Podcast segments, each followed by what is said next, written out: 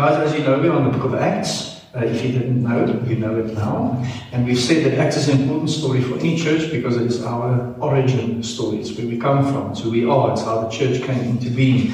It's a story of original Christianity. So if you want to know what Christianity is all about, then study the book of Acts. Now, so far in the book of Acts, we've seen that Luke wrote about the words and deeds of Jesus in his gospel, and now the book of Acts is about the words and deeds of Jesus being continued through his church. You'll remember in the first couple of weeks we said that the ministry of Jesus continues, the message of Jesus continues, or the good news continues, the mission of the church continues, and as we go through the book of Acts, we'll see this development, and we'll see that what was put to us in chapter 1 is indeed what is happening in the rest of the chapters. We spent four weeks in Acts chapter 2. We spoke about the Holy Spirit being promised from God, and it was poured out as a fulfillment of that promise. We spoke about where the Holy Spirit and the expectation of Pentecost came from in the Old Testament. We spoke about Jesus and this whole message of the gospel being about Him. We spoke about the only reaction to that is having your heart pierced repenting, turning, heading into a new direction, marking yourself as a new person and taking on a new identity. And last week at our launch Sunday, we spoke about what a healthy body of Christ looks like. What happened after the Spirit came down on people, pierced their hearts, they turned, they got baptized, and then they learned. And we saw that it was about a loving fellowship, good biblical nutrition, um, worship, wonder, and then also word and deed ministry. Okay. Now, the reason why I gave you this little recap of the book of Acts is because as we keep on studying the story, you'll see all of these important words and moments pop up again and again. Even in this chapter we saw now, we see words, we see deeds, we see it's about Jesus, we see the Old Testament feature. So it's like the first two chapters gave us a flavor of what the rest of the book will be like. Now, the text for today, I think, is a very thrilling story because if you are a believer, you can resonate with the experience of this lame man. And you will also be reminded of your own day of salvation. Think about it, guys. Right? The day that you got saved was the day that you leaped from death into life. And you felt something that you've never felt before, exactly like this lame man. If you're not a believer in Jesus, but you are keen to listen, and you are keen to check out what Christianity is all about, you will see in this portion of Scripture what the gospel does to an individual, and you will hear the good news being explained again by Peter very, very clearly. So, for both believers and non believers, this is a really good day to read this text and to listen to this specific sermon. Now, it is a loaded chapter, it's a large portion of Scripture starts out great with a lame man being healed and ends quite weird and tough with Peter and John being arrested. Now, if you read this chapter slowly, that's what, that's what we do when we pray for a sermon. Right? So we read it slowly and we mark stuff and we link stuff and we circle important words. You'll find quite a lot in this chapter. I decided to show you what I had to choose between uh, that you can find in this chapter. So you see one miracle, you see two denials of what the miracle is not. You see six affirmations of what the miracle is. You see six descriptions of Jesus. You see eight accusations against the people. You see one message of hope and one serious act of resistance. How's that for multiple points in a sermon? So I sat with all of this and I thought, my word, I can't have so many points in a sermon. We'll never crack through it. But that is what you find in this chapter. Right? So you have to read it and reread it. So just to make sure that we cover all of this, here's what we'll do today, right? So I molded them into three points, but the third point's got three sub-points, right? So let's stick to three points. But when we get to the third point, you should go, okay, I should start listening for the first point now. So we'll study the miracle. I think it's really important. We'll study the message of Peter, and then we'll talk about three important applications for us here and now before we do it, let me pray for us. Lord Jesus, as we open up your word, we pray that you would speak to us. We pray that you would enlighten us. We pray that you would transform us. We pray that you would quench our thirst. We pray that you would uh, still our hunger. We pray that you would inspire us. We pray that we will be able to listen to your word come to us this morning. We are excited about seeing miracle. We are always open to hearing the message of Jesus, and we want to figure out what this means to us. So as we open up your word, please do speak to us. Help us to forget of everything outside this building, everything that was and everything that will come, and help us to be fully present to listen to your word today. May your name be glorified, Lord Jesus, as we proclaim the good news. We pray that in your name. Amen. Okay, so let's look at the miracle. Okay? Peter and John walks past this guy for the second of three times in a day. So they've already been at the temple this morning. This is the afternoon hour, and they'll go back tonight. Right? Second time this day. We see in chapter 4, verse 22, that this lame man was over 40 years old. Now, in the biblical times, if you were 30, it was like being 60 today. So this was a very, very old man. And he's been lame, or he couldn't walk for a very long time, right, since his birth. And he was at the temple every day. So Peter and John have definitely seen this guy before. Absolutely, they've seen him before. Now, this guy sat there because he received alms. He received gifts. It was a known practice by Jewish people to give alms to people who didn't have. I don't know if you can remember, but in Matthew chapter 6, Jesus says, When you give alms, as if everyone gives alms, right? Jesus says, When you give alms, don't give it in a way that you want people to see. Don't give it for the crowd to give you applause. Give it because you give it from your heart. And then uh, in verses 7 to 9, we see the actual miracle happen. And I want you to look at the emotion. I want you to see the words, right? Jumped up, started to walk, entered the temple, walking, leaping, and praising God. Right? Anyone familiar with Jerusalema? Right? Everyone's seen what happened if Jerusalema plays in a crowd and people start doing the moves. Like this guy is that ready. Okay? His ankles became strong. He could never have walked, and all of a sudden he's ready to leap and to dance and to take part in Jerusalema. Okay? I'm just using Jerusalema as a word play to do this because this miracle takes place in the city of Jerusalem. Now, see what happens in this chapter. Peter didn't prep a sermon. That's really important, right? Like Peter wasn't in the study the whole week, getting his notes ready for this moment. He was, he was going to pray with his mate, John. And then this miracle happens. People see it, and then Peter starts speaking, right? Ready to share what he has in his heart and what he has in his head and how he understands what just happened. Now, let's get a little definition for a miracle going here before we go further. This is a quote by a theologian called Daniel Doriani, and here's what he says about a miracle. I think it's a really good definition. A miracle is the direct act of God in the external world in which God works outside, not against, the common course of events to do three things to reveal Himself, to authenticate His servants, and to manifest His nature and redemptive purposes. That is what a miracle is. Just going to leave the quote up there uh, for a couple of seconds at all, but we just look at it again. Because if you look at the three things, He reveals Himself, He authenticates His servants, and he manifests his nature and redemptive purposes. That is exactly what happens in this story. Right? So God acts directly in the external world, in the body of this person. He doesn't work against what he wants for people, he just works outside the common course of events. And in doing it, he achieves those three things. Okay. Now, about this miracle, Peter says there's two things that this miracle is not. And then he says there's six things that this miracle is. So let's just go through it quickly. Look at verses 11 and 12. Peter says it's not our power, okay? And it's not our godliness. This does not come from us. And that's really important to see. I'm not a magician. This doesn't come from sorcery. This has got nothing to do with demonic powers. There was no magic formula going on here. This was not through my own power. I do not own this. Something happened through me. It comes from a different place.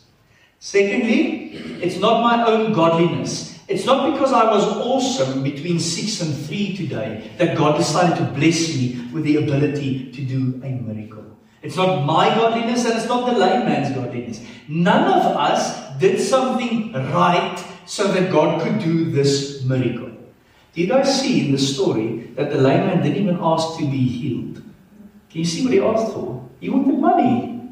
Like he was begging. Dude, can I have some money? Dude, I don't have money for you, but what I have for you, I'll give to you. And the miracle happened. So why does a miracle not happen through our own power and our own godliness? Because then we can own it. If a miracle happens outside of our own abilities and outside of our own morality and our own godliness, then only God can get the glory for a miracle. Period. So Peter starts with whoa, whoa, whoa, whoa, whoa, whoa, whoa. Let's not be confused here, right? I'm not a guy that will dispense free health care from this day forward, right? This happened because God did it through. And then Peter immediately starts speaking about what this miracle is. And he points to Jesus. He starts there. Jesus healed this man, right? And this healing of this man was a gift that was given to this man. And it was a gift that was given to us momentarily in this moment, right? Because we see as the uh, as Acts progresses and as the ministry of the, uh, the apostles progress, it's not like they only did miracles, right? They were also gifted with gifts of the Holy Spirit to do other things. So we see when the apostle Paul lists the gifts of the Spirit, healing and healing by faith is one of those gifts. And in this moment, that was given to the, these two apostles. God granted them faith, and He granted them the ability and the gift to do this. That's what Peter says. This was something that God did through us. This miracle is also something that points to Jesus as the source of life, right? Jesus is the sustainer of life, natural and supernatural, right? If you want to stay alive physically, Jesus should care for you. And if you want to stay alive spiritually, Jesus should also care for you, right? Jesus. He's the one that sustains life inside and. So now, Peter says, you needed life outside. That is what Jesus does. Then Peter also says that this is a sign, right? This is a sign that the king has come and that the king is coming back. Think of Isaiah 35 as an Old Testament text. In Isaiah 35, in verses 5 and 6, the promise is that the blind will see, the lame will will walk right? People will find faith, life will be given back to them. This is me just paraphrasing. And in Luke 7, when John the Baptist asks, Is Jesus really the Messiah? Jesus quotes this verse. And he says, Go to John and tell him that the king has come. And what's the sign of the king that came? Is the fact that these things will happen. Right? So the king already came, Jesus. He was resurrected from the dead. He already ascended to heaven. He already poured out his spirit. So how will we know? What is the sign that this has happened? Well, the fact that you're physically healed.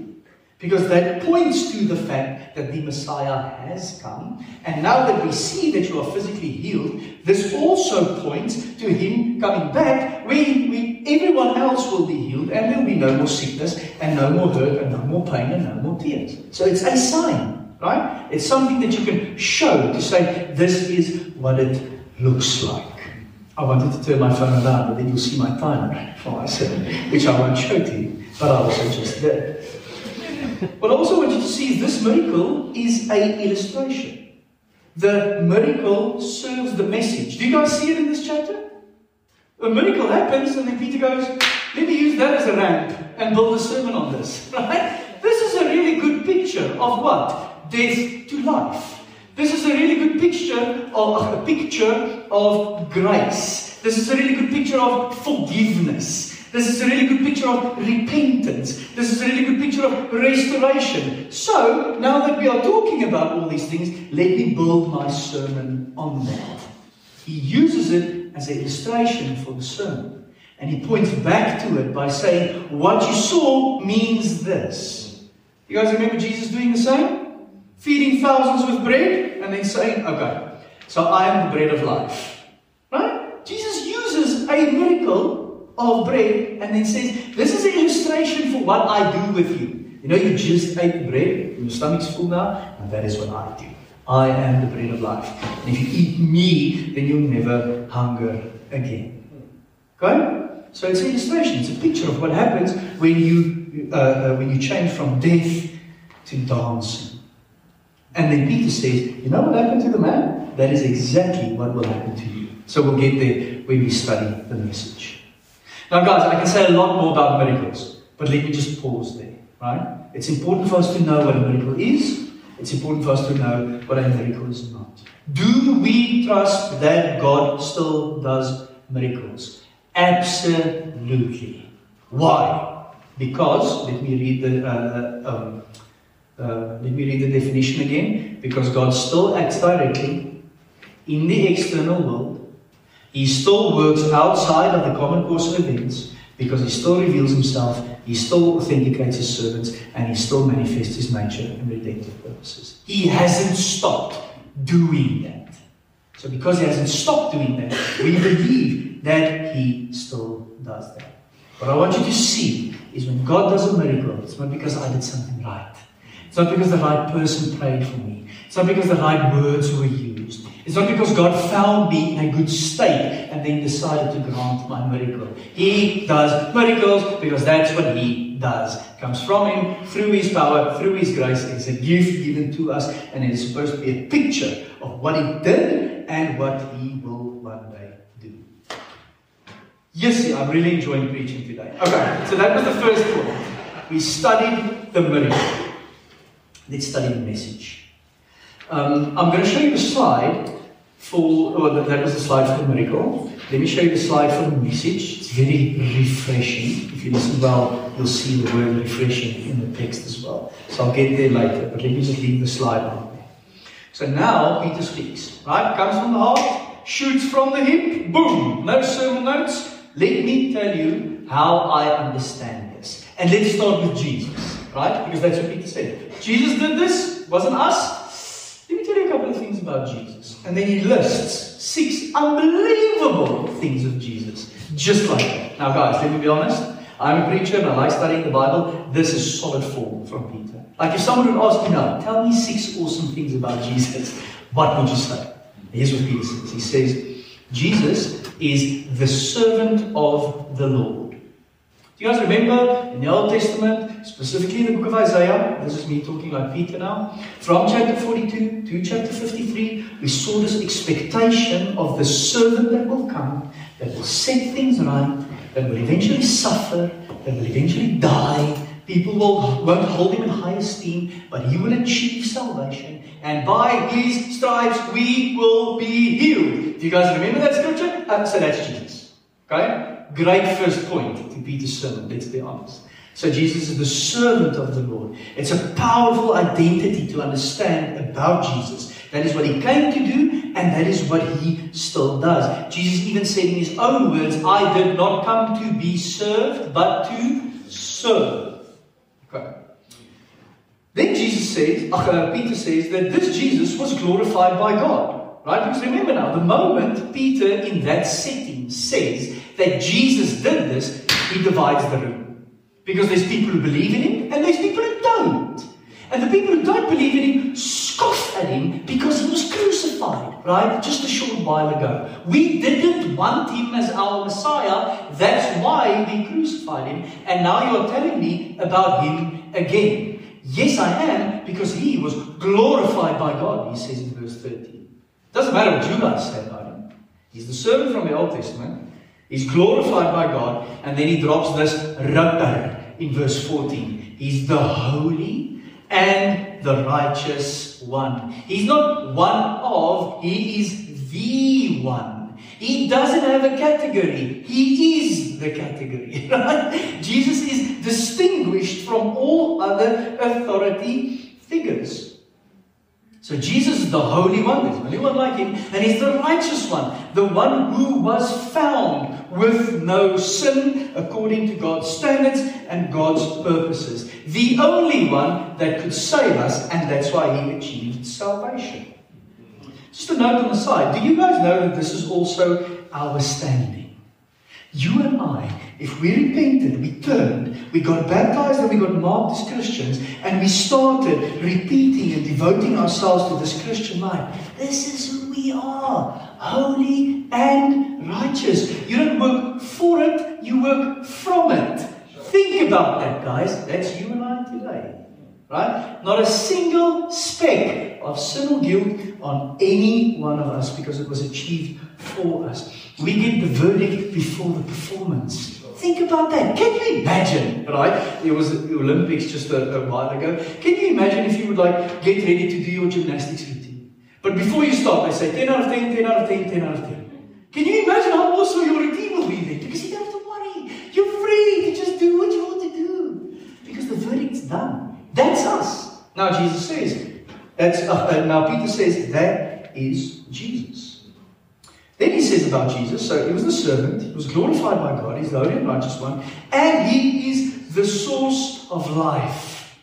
Jesus is like the charger to your cell phone. Guys, how do you make a normal middle class person with a cell phone panic? Tell them that their battery is on 3%. Ah, there's nothing like it. Like on 10%, there's still a little bit of hope left. On 8%, I might get home, you know. On 3%, you're dead. There's nothing left of this cell phone. It will die if it's not charged. You will die if you're not connected to the source. And that's really, really important for us to understand. If we have Him, we have life. If I have a charger, I've got unlimited battery. But if I don't, it is going to die at some point. Then he says in verses 15 to 16 that Jesus is the resurrected King. Jesus is the one who we believe in. Jesus is the object of our faith. Jesus is the only thing that could save us. It is a fact. Can you imagine if you're out on the open sea and you feel your legs can't kick anymore? and you're about to drown, and someone throws you a life buoy, right? That lovely thing that you think no one ever uses, but the day you're in trouble, you really want them to use that. What are you going to do? You're going to grab it because it's the only thing that, you, uh, that could save you. In that moment, you could say, I sincerely believe that a nice big rock can also save me. Please, chuck me a nice big rock. You will sink and you will die. It doesn't matter how sincerely you believe that this thing can also save you. It is a fact that only with the life we can save you. It is truth. We believe that the Bible teaches that only Jesus can save you. It doesn't matter how sincere you live or how sincerely you believe that all people will eventually go to heaven. The Bible says Jesus Christ, Him alone, the way, the truth, and the life, the gate to the sheep, the bread of life. It is only him. Peter says, you guys can see how many times I actually read Paul. Because I, I skip into Paul the whole time. Let's get back to Peter. Peter says that he's the resurrected king. And then he says in verses 25 to 26, as well as in verse 18, that Jesus is the fulfillment of the whole Old Testament. Right? How's that for a testament? Right? So he was just busy telling them what he believes about Jesus, and then he says to this crowd, who was all Jewish people, listen, guys, you know the whole book you believe in? It's all fulfilled in Jesus. Right? Jesus is the life, He is the truth, and He's the one that leads us to salvation. Now think about this. If you, I mean, I don't want you to be scared, but just be scared for a second. Just imagine you have to cross the parking lot outside. You have to get to South Street. But the parking lot is full of landmines. What are you going to do? What if someone on the other side of the parking lot says, I know the way. I'll guide you. I'll get you safe to this side. It's landmines, but I'll get you safe to this side. I've been there before. Are you going to say to that guy, listen, you can't claim that you know the way, right? How can you make such a bold statement? How can you say that only you know the way? Because it's a matter of life and death. You're going to take it, and you'll probably take that guy to the Chicken Licken fly through afterwards and buy lunch. You know what I mean? Because he saved you. It's all about your perspective, right? If your perspective is, I am dying, then you'll take the direction of the one that says, I know the way. If your perspective is not, I am dying, then you won't feel that urgency. But you are dying, right? Back to the source of life illustration of the charge. And then what he says is he goes, okay, let me quote a couple of characters from the Old Testament. Let me quote Moses. Let me quote Samuel. Let me quote the prophets. Let me quote Abraham. And I wish that I could go down this huge rabbit trail to show you Jesus is the greater Moses, to show you how all nations are blessed through Jesus by the covenant that was made with Abraham. I wish that I could show you the kingly promise that God gave to Samuel, that Samuel gave to David, and that eventually God fulfilled into Jesus. But I'm not going to, because there will be a, the whole day. It's just important to see that Peter doesn't talk from thin air. Peter bases his message on the Bible. And he didn't prep for the sermon, but he read it every single day. So when it was time to say, he knew exactly what to say. Now, this is important Because what Peter says to them is there's only one Messiah. You guys are looking for the Messiah. And the Messiah is found in Jesus. The only Messiah there is. Now think about this, guys. Our world is filled with Messiah stories every single day. It's election season. We'll go to the ballots tomorrow. What does all those posters on the lamppost tell you? I'll fix it. I'll save it. I'm the one you're looking for, right? I'm the right person. Vote for me and I'll fix everything. That's why we get so passionate about it, right? Because we want to be saved, right? We want someone to fix something that is broken. We want someone to serve and to do what needs to be done, right? Not going into politics. I just want to say that I'm absolutely not anti-politics. I believe that we should vote tomorrow, and I believe that we should vote for any person that you feel might be the best, right, in terms of all the posters, because none of them is a Messiah, right? We can't put our hopes on it. Think about sports. The team is not in a good space. We need a new player. We need a new coach. We need a new investor. We need a new sponsor. Like we, we love Messiah stories. We love someone bailing us out. Sometimes we have stories like, if I could just get a new job, right? Everything is wrong with my life, but if I get this job, everything will be right with my life. If I have a relationship that I want, then I'll be okay. If I have X amount of money, then I'll be okay. All of those are messiahs that we want to save us, but they cannot. There's only one that won't crumble, and that is Jesus Christ. Right? I was thinking about this feeling of, oh, I really put my hope in it, and I crumbled again. So I was a teenager at some point in my life. There's nothing like liking a girl as a teenage boy and then declaring your love for the girl, and then she says no. It's like your whole world just falls apart. Why? Because I believe that she was the one. I mean, how on earth, right? 14 years old, braces, pimples, potty cut, but I know, like I know, that girl's to be my wife one day. I didn't meet Marie when I was 14 because I didn't have a clue who my wife was going to be when I was 14. But the point is that feeling of disappointment and hurt and heartache is terrible. That'll happen to you if you put your trust in the wrong thing. It'll crash you, it'll mess you up. That's what Peter says. There's only one Messiah, guys, and his name is Jesus.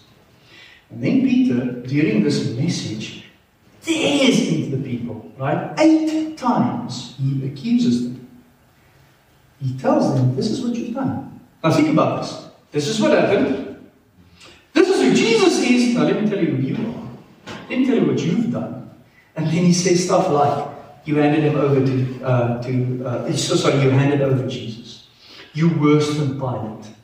You traded him for a murderer. You killed the source of life. You killed your own maker. You're ignorant. You don't even understand the Bible. You denied your privilege because Jesus came to you first and you said, No, you're wicked. That's a hard word. That is a hard word. Now just imagine. They can't argue with Peter. Why? Because the miracle happened. Right? So the miracle's there. It authenticates the follower.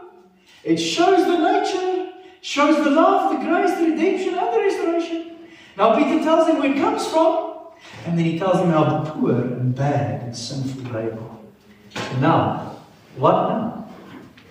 Think about this. This is Jesus is. This is who you are. Oh my head. I cannot compete. So what should I do now? And then he presents the gospel. Boom. 3, verse 19 to 21. Let's just read those verses again. Therefore, repent and turn back so that your sins may be wiped out, that seasons of refreshing may come from the presence of the Lord, and that he may send Jesus, who has been appointed for you as the Messiah. Heaven, uh, heaven was receiving until the time of restoration all things which God spoke about through his holy prophets from the beginning. How beautiful is that? You just heard who you are, and you just heard who he is. So let him wipe away your sins. He'll wipe away your sins now, he'll wipe away your tears later. Who doesn't want that? Right? The word Peter uses is a, a, a text editing word. Right? So people used to write on sheepskin, on pieces of parchment. And the way that they would edit is they would take a, a, a blot and then they would slowly wipe out what they wrote and then they would write something new.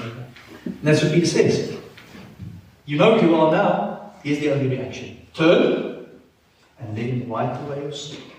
And then Peter preaches a different kind of gospel than the one he preached in chapter 2 that we read for us. And he says, Be refreshed. Look at verse 20, uh, look at verse 20, guys, that seasons of refreshing may come from the presence of the Lord. Yes, because after your sins are wiped away, you won't feel this weight of condemnation, right? You'll feel relief because your sin is forgiven. Nothing is weighing you down anymore. And from that will come a time of restoration. Jesus will reverse the curse of all sin. And you'll get all of this if you turn. That's it. Turn. Turn now. And you guys see the result? Chapter 4, verse 4. 2,000 more people believed. They came broken and they left leaping and dancing. 2,000 of them. What an incredible chapter. Did you guys see that all of this happened because the ministry was done to the one? 3,000 people going to faith? Outs are praying. They give attention to one guy, and another 2,000 comes to faith. Unbelievable result. So, what should we do with this? Three quick ones, and we'll be out of here. First one. Let's care for the hurting people around us. Guys, this man could have been overlooked. Peter and John could have said, I'm on my way to an important prayer gathering in the temple. I don't have time for you now. Could have done it, but they didn't. The prophets in the Old Testament had a problem with that when God's people said, I'm too busy to actually care and love for someone else. Worship and caring for the broken will go together. They were on their way to worship, but they stopped. And not only did they stop, they touched. They cared for the one. Previously, they had this booming mega church, but one person was important to them. And I really do believe that you reach the many if you care for the one. That's why they reach the multitudes, because the multitudes consists of the one. And thousands were coming because they cared for every individual. Caring and preaching. Quick question Who's that one for you? If Jesus stirs your heart today to care for one, who is that one going to be? Second thing, let's commend Christ to everyone, even though it may cost us. That's why we read until chapter 4, verse 4, because did you see that they ended up in jail? Started out phenomenal, and they ended up in jail. When we share the gospel in this way, when we go for the one, when we do word and deed, when we are ready to see miracles and message, when we explain Jesus is, we will face threats. We will face opposition. But that doesn't mean that we should keep our faith to ourselves, right? People often say, don't make your faith public, just keep it private. I'm telling you now that I'm a Christian redeemed because someone made their faith public, right? I never would have been at this place if someone didn't speak up. And I'm so glad they did because I found life and life in abundance. Speaking up doesn't mean having feisty Facebook posts or Instagram stories. Going public with your faith means being gracious, being compassionate, and speaking in moments where God is made manifest or where his redemptive nature is shown.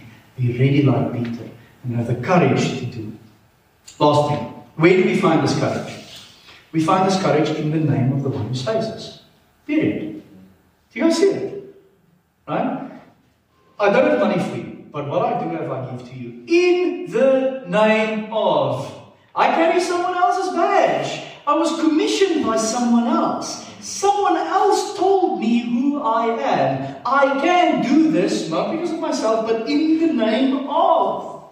And we'll see the name of Jesus popping up through the whole book of Acts. We go in his name. We pray in his name. We live in his name.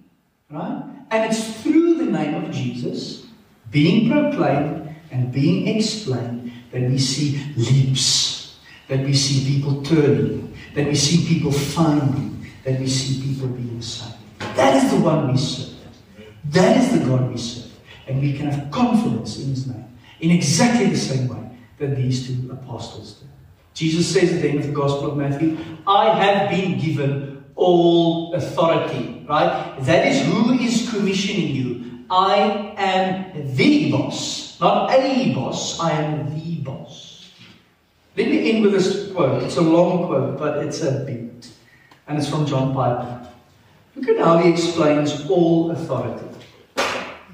He says he has authority over Satan and all demons, over all angels, good and evil, over the natural universe, natural objects and laws and forces, stars, galaxies, planets, meteorites, authority over all weather systems, winds, rains, lightning, thunder, hurricanes, tornadoes, monsoons, typhoons, and cyclones, authority over all their effects tidal waves, floods, fires, authority over all molecular, molecular and atomic reality, atoms, electrons, protons, neutrons, undiscovered subatomic particles, quantum physics, genetic structures, DNA, chromosomes, authority over all plants and animals, great and small, whales and redwoods, giant squid and giant oaks, all fish, all wild beasts, all invisible animals and plants, bacteria, viruses, parasites, germs, authority over all parts and functions of the human body, every beat of the heart, every breath of the diaphragm, every electrical jump across a million synapses in our brains, authority over all nations and governments, congresses and legislators, and presidents and kings and premiers and courts, authority over all armies and weapons and bombs and terrorists, authority over all industry and business and finance and currency, authority over all entertainment and amusement and leisure and media, over all education and research and science and discovery, authority over all crime and violence, over all families and neighborhoods, and over the church, and over every soul and every moment of every life that has ever, that has been or ever will be lived. That is who. That is the name we live through. That is the name we carry. And nothing um, does he not have authority over. He's got this. He's got this. I think I've got a, picture that says, I got you, or you got me, you got this. That's the confidence in which we speak the word and we do the deed. So let's do it. Let's be ready to see the miracle. Let's be ready to give the message. Right? And let's have confidence as we care for the one and as we commend Christ to everyone. Let me pray for us. And after I pray, Meryl will lead us in a response song. Zita will read us a benediction and we'll be out of here. And we can take some coffee in the square. You can leave wherever you want. Let's pray. Lord Jesus, it is in your name that we are sent, that we go, that we pray, that we live, that we proclaim, that we give, that we show, that we feel. It is in your name that we do all these things because we know who you are. We saw you in the text today acting directly into our existence. We heard who you are. We understand what this means for us. So, Lord Jesus, my prayer is simple. May we see the one.